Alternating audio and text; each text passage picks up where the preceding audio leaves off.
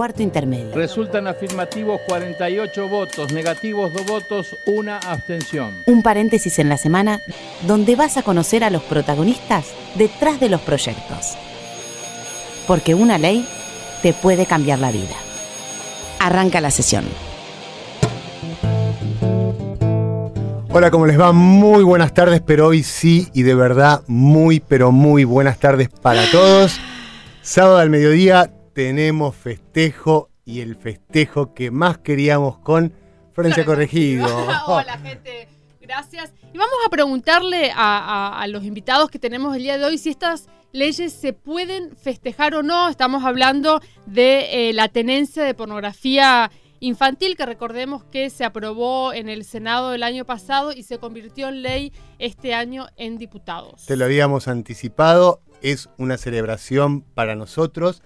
Hay muchísimas cosas que recordar de los pedófilos en nuestro país. Vamos a arrancar con que somos el tercer país en Sudamérica en consumir pornografía infantil. Hagámonos cargo de esto también ¿Quién es nuestro primer invitado? Vamos a hablar con Emilio Zárate. Él es especialista en prevención de delitos contra la explotación infantil, infantil y pertenece a la Superintendencia de Investigación de la Policía de la Ciudad. Hola, Emiliano. Hola, Florencia. Muy buen día. ¿Cómo estás?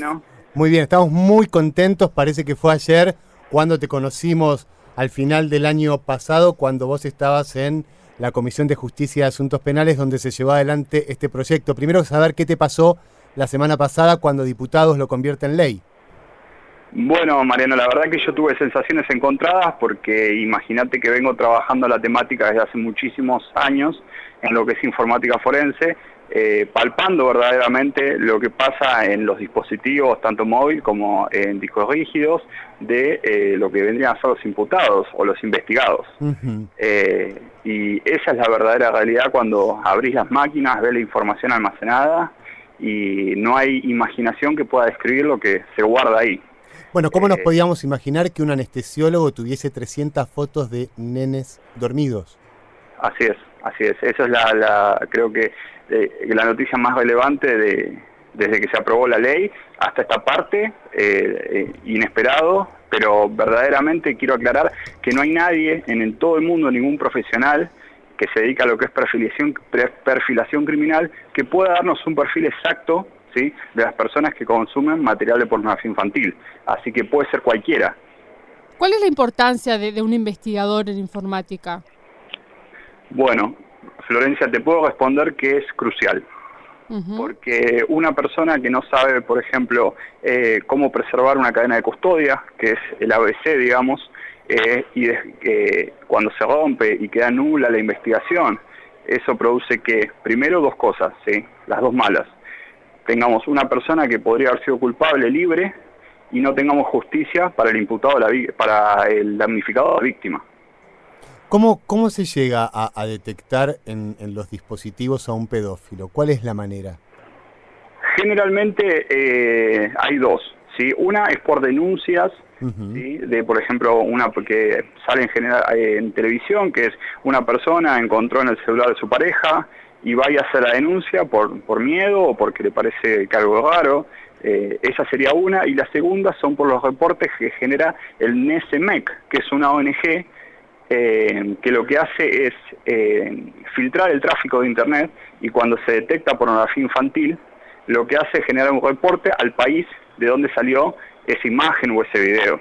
¿sí? Cuando nos llega a nosotros, primero acá el Ministerio Público Fiscal, que es el representante de NSMEC en Argentina, eh, deriva a la provincia o a la fuerza de la provincia la investigación para que vayan tras esa fotografía con número de IP, con un mm. hash que es con el que se preserva la evidencia digital.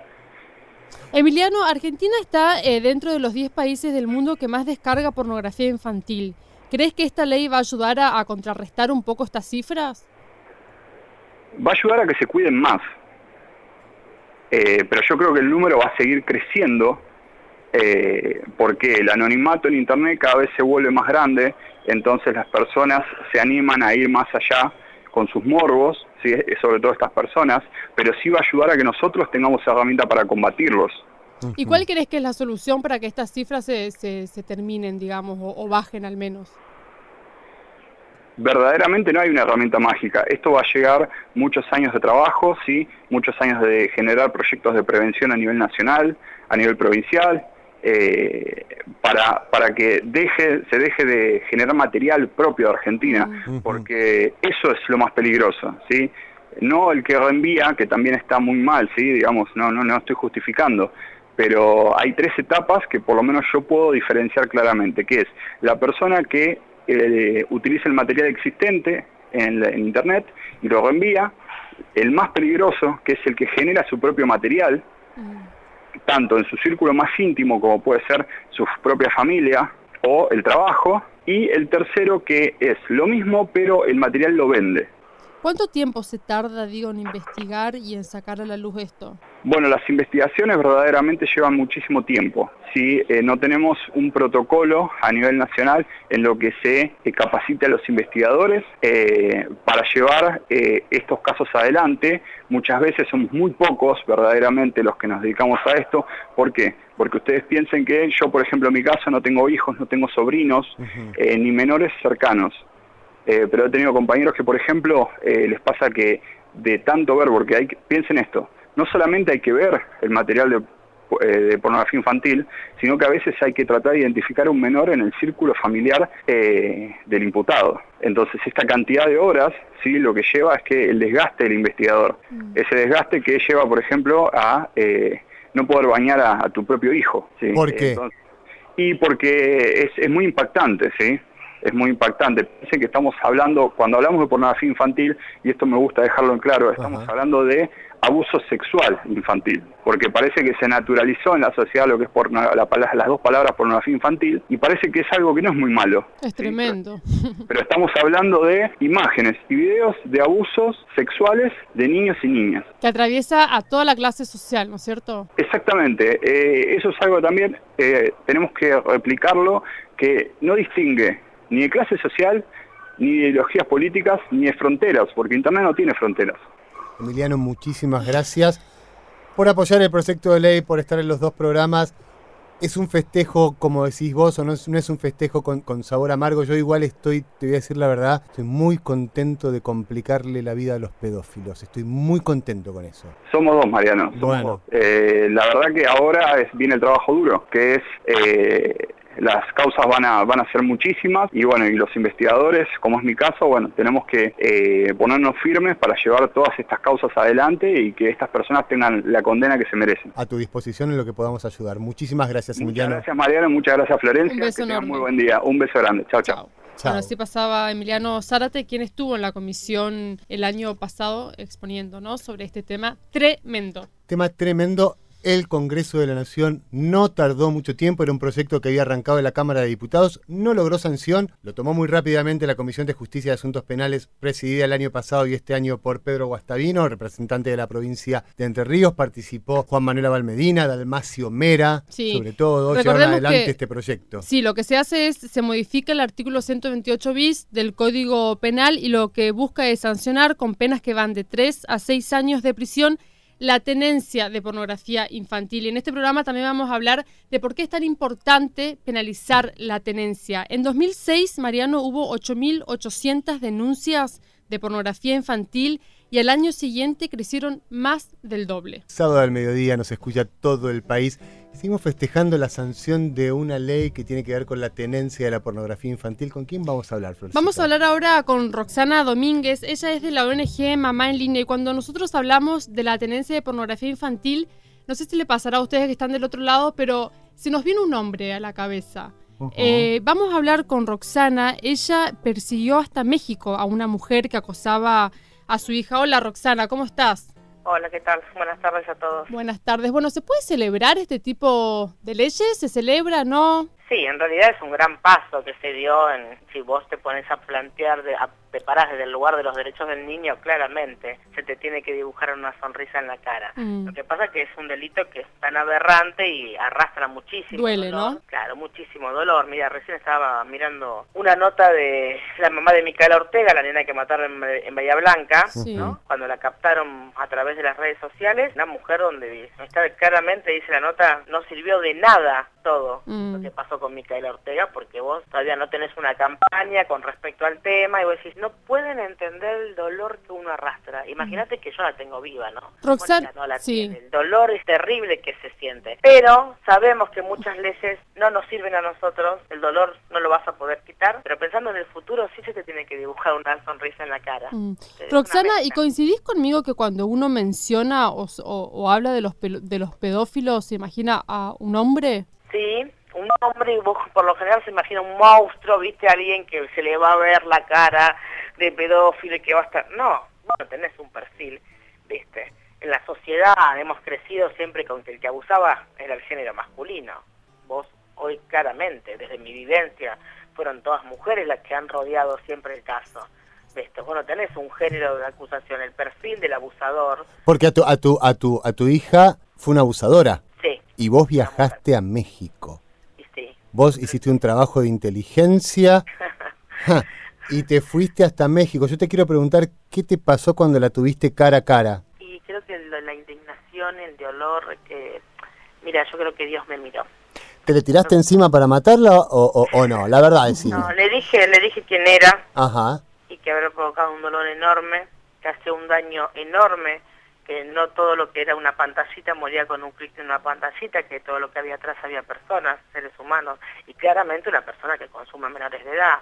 Son personas que planifican eh, perfectamente, saben lo que hacen, ¿viste? Yo no tuve, a ver, vos no la puedes mirar con ojos de piedad, No. más cuando tenés a tu hija con tanta carne viva, con tanto dolor, porque te las marcan para siempre. A lo que voy es que sean conscientes. Yo lo que quise hacer en ese momento fue demostrarle a mi hija que la otra persona era una persona de carne y hueso y que le íbamos a encontrar también su debilidad, ¿entendés? Y que no tenía derecho, ¿entendés?, en manejarle su vida o, o gozar con la debilidad de ella. ¿Entendés? Que dije, mirá, esto se gana así.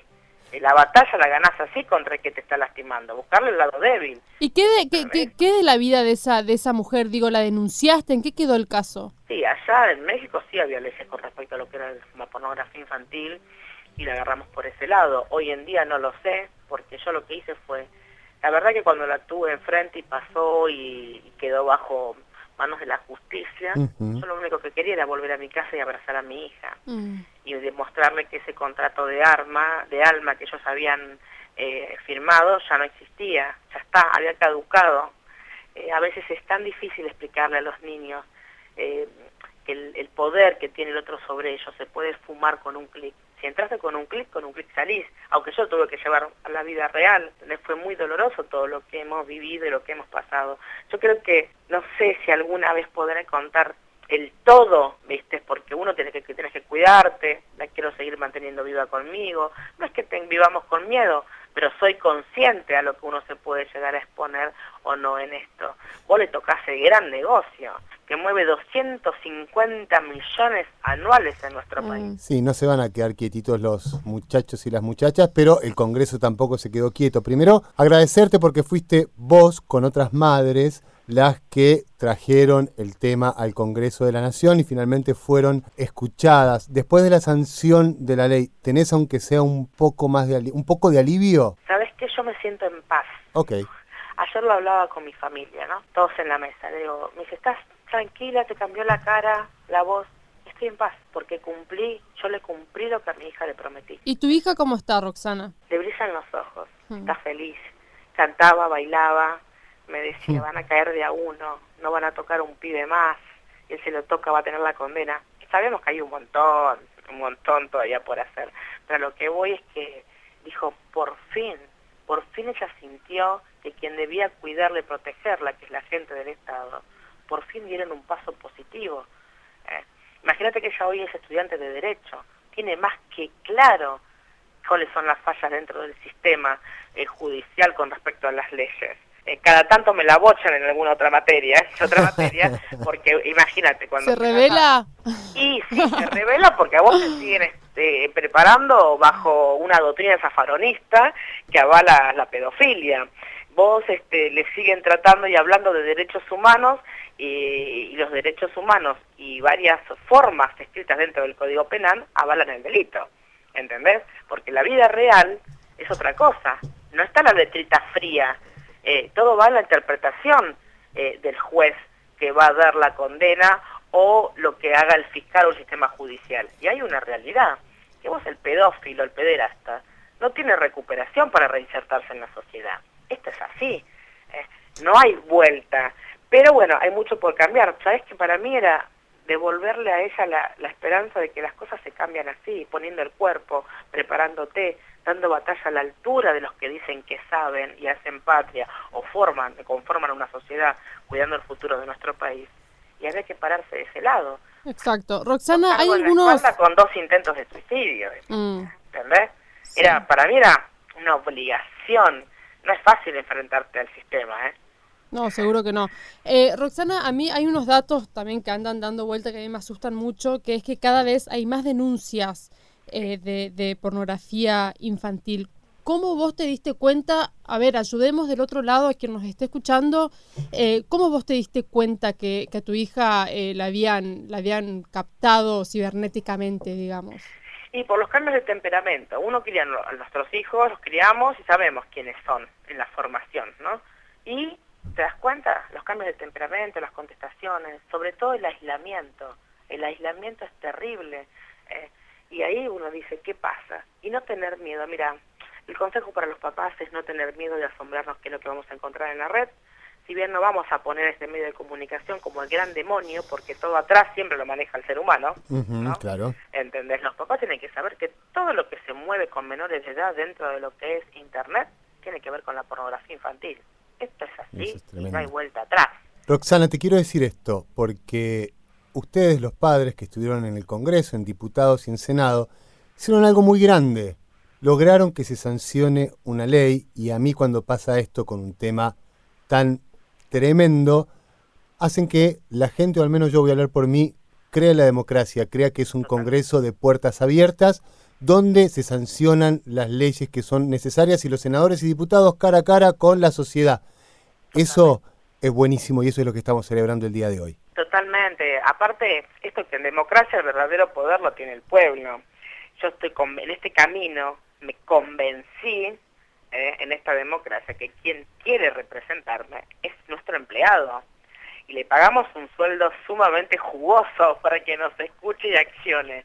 Y también que tienen el poder de, marcar en nuestro destino, condicionan nuestro destino, el de nuestros hijos y el de nuestros nietos con sus decisiones. Si yo tuviera ganas de contar, absolutamente todo tendría que contar. Y Te mando- sacar siempre lo bueno, ¿entendés de esto? Te mando un beso enorme y un agradecimiento. Eh, estábamos muy, pero muy, pero muy interesados con Florencia y con todo el equipo que esta ley salga lo más rápido posible. Y ustedes lo hicieron posible. Así que muchísimas gracias.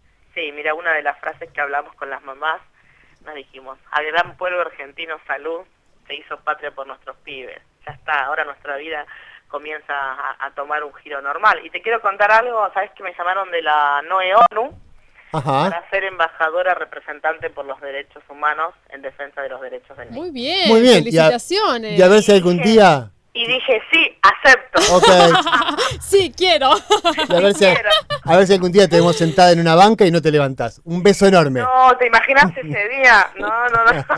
Ese día no te calla nadie, Roxana. Inimaginable para mí, nada. Muy feliz. Muchas gracias. Bueno, un beso me enorme. Hasta luego. Un besote. Un beso enorme. Chao. He pasado una mamá, una mamá que cambió la realidad con los instrumentos que da la democracia. Llegar al Congreso y plantear los problemas. Si este era un problema grave. ¿A dónde vamos? Vamos a ¿A dónde nuestra- querés ir? La gente lo pide. Si yo te digo que la gente lo pide, ¿qué es esto? Esto es cuarto, Cuarto intermedio retro.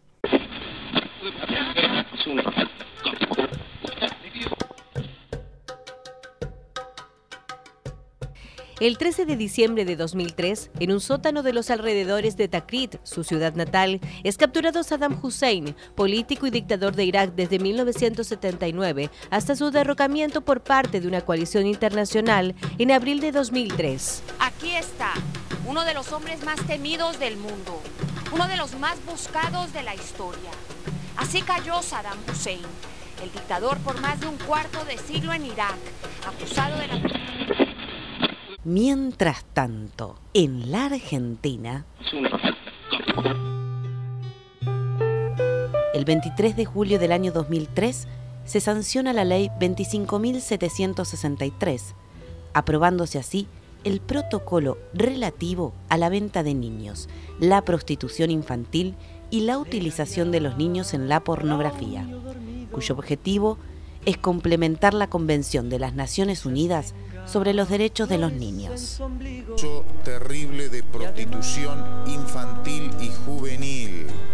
Le cuento muy breve. Ayer se escapó.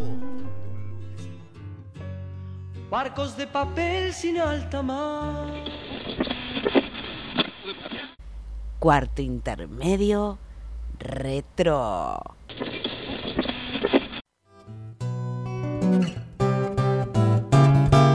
Como lo pidió la gente, ahí lo tuvieron, cuarto intermedio retro. Retro. Aquí en Radio Nacional, la radio de. ¡Todos! Bueno, y en cuarto intermedio. Sí, parezco Prandi. Viste que Prandi en un momento decía todos. No te lo quería decir, pero bueno, yo, ahora que lo dijiste vos. Pero, Bueno. pero vos sos más rubia. Yo soy más rubia, Sos bien, más rubia. natural. Bueno, estamos de festejos. Vamos Sí. a hablar con alguien que ha hecho mucho también por este proyecto de ley.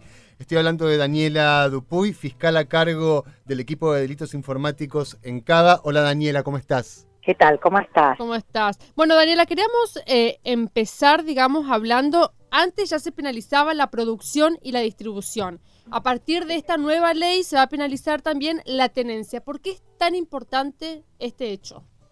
Bueno, la tenencia es realmente muy importante porque eh, cuando investigamos los casos y profundizamos realmente las investigaciones, nos damos cuenta de la importancia. ¿Por qué? El perfil del, eh, que consume, digamos, material de pornografía infantil es eh, por lo general una persona que eh, tiene almacenados en sus computadoras, en sus discos externos, etcétera, cantidad de material de pornografía infantil.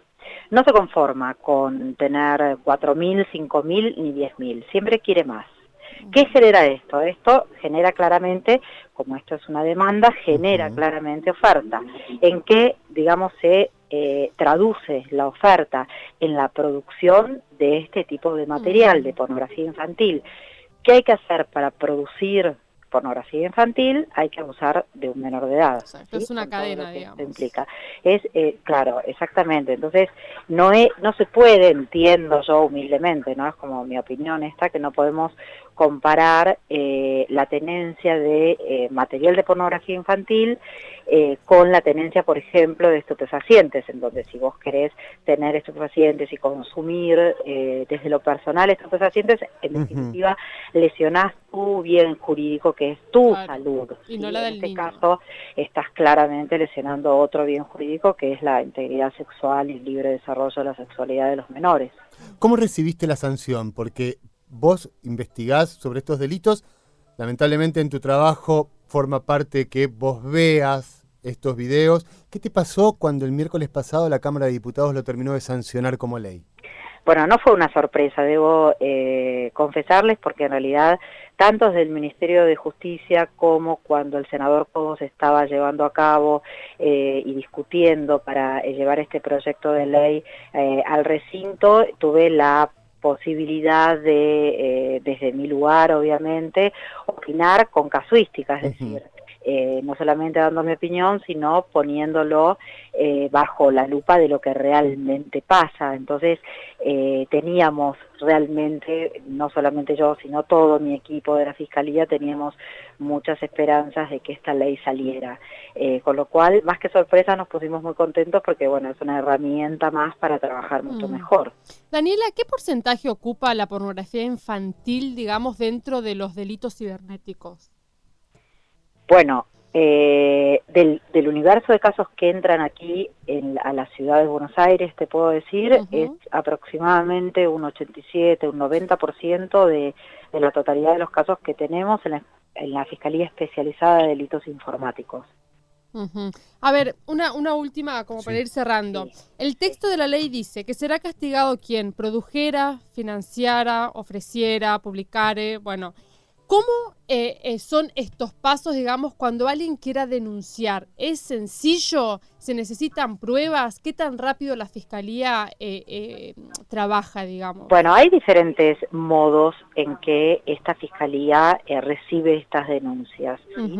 Por lo general, por lo general es a través de una ONG americana que se llama National Center for Missing Children, que tiene, eh, digamos, a través de una ley federal que es obligatoria en Estados Unidos, eh, se les exige a las empresas proveedoras de servicio de Internet a informarles cuando sus clientes suben material de pornografía infantil. ¿Qué hace esta ONG? Cuando detecta que la IP está en la Argentina, inmediatamente nos la remiten a el Ministerio Público de la Ciudad de Buenos Aires y donde, en donde inmediatamente nosotros ponemos eh, eh, nos ponemos a investigar con a través de un protocolo de investigación interno que tenemos y demás.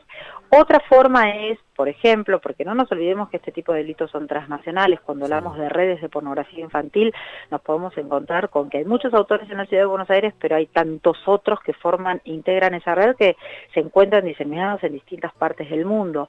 Entonces muchas veces nuestra intervención se origina a raíz de una investigación, por ejemplo, una red de pornografía infantil en eh, un país de Europa, ¿sí? Entonces, cuando ellos detectan que las IP, eh, las IP están en la República Argentina, eh, Interpol, a través de la División de Delitos Tecnológicos de la Policía Federal, nos ponen en conocimiento y comenzamos a investigar.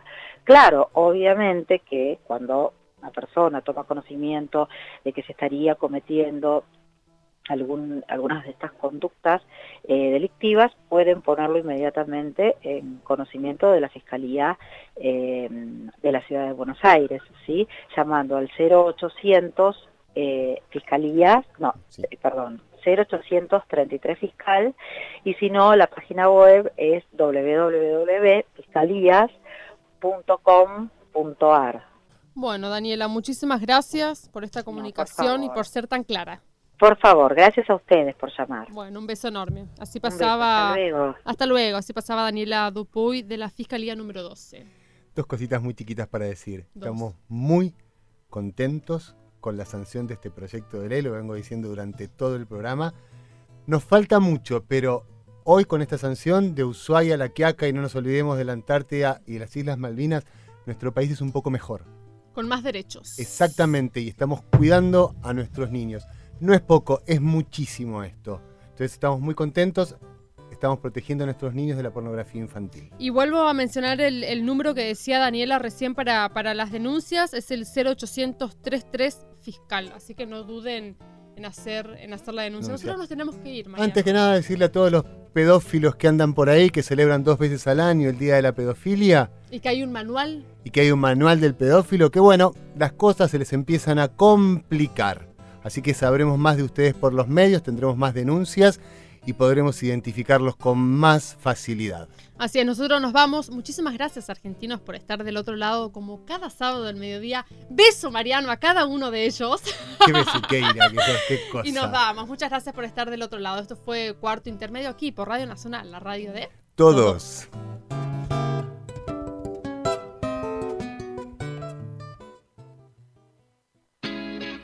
Los que hacen cuarto intermedio son, en la conducción, Florencia Corregido y Mariano Castro. Producción, Sonia Buller y Paula Rojo. Colaboración periodística, Julia Placeres. Edición, Paula Rojo. Voces artísticas, Julia Placeres y Paula Rojo. Este es un programa producido por la Dirección General de Comunicación del Senado de la Nación y grabado en los estudios de la radio de la Biblioteca del Congreso de la Nación.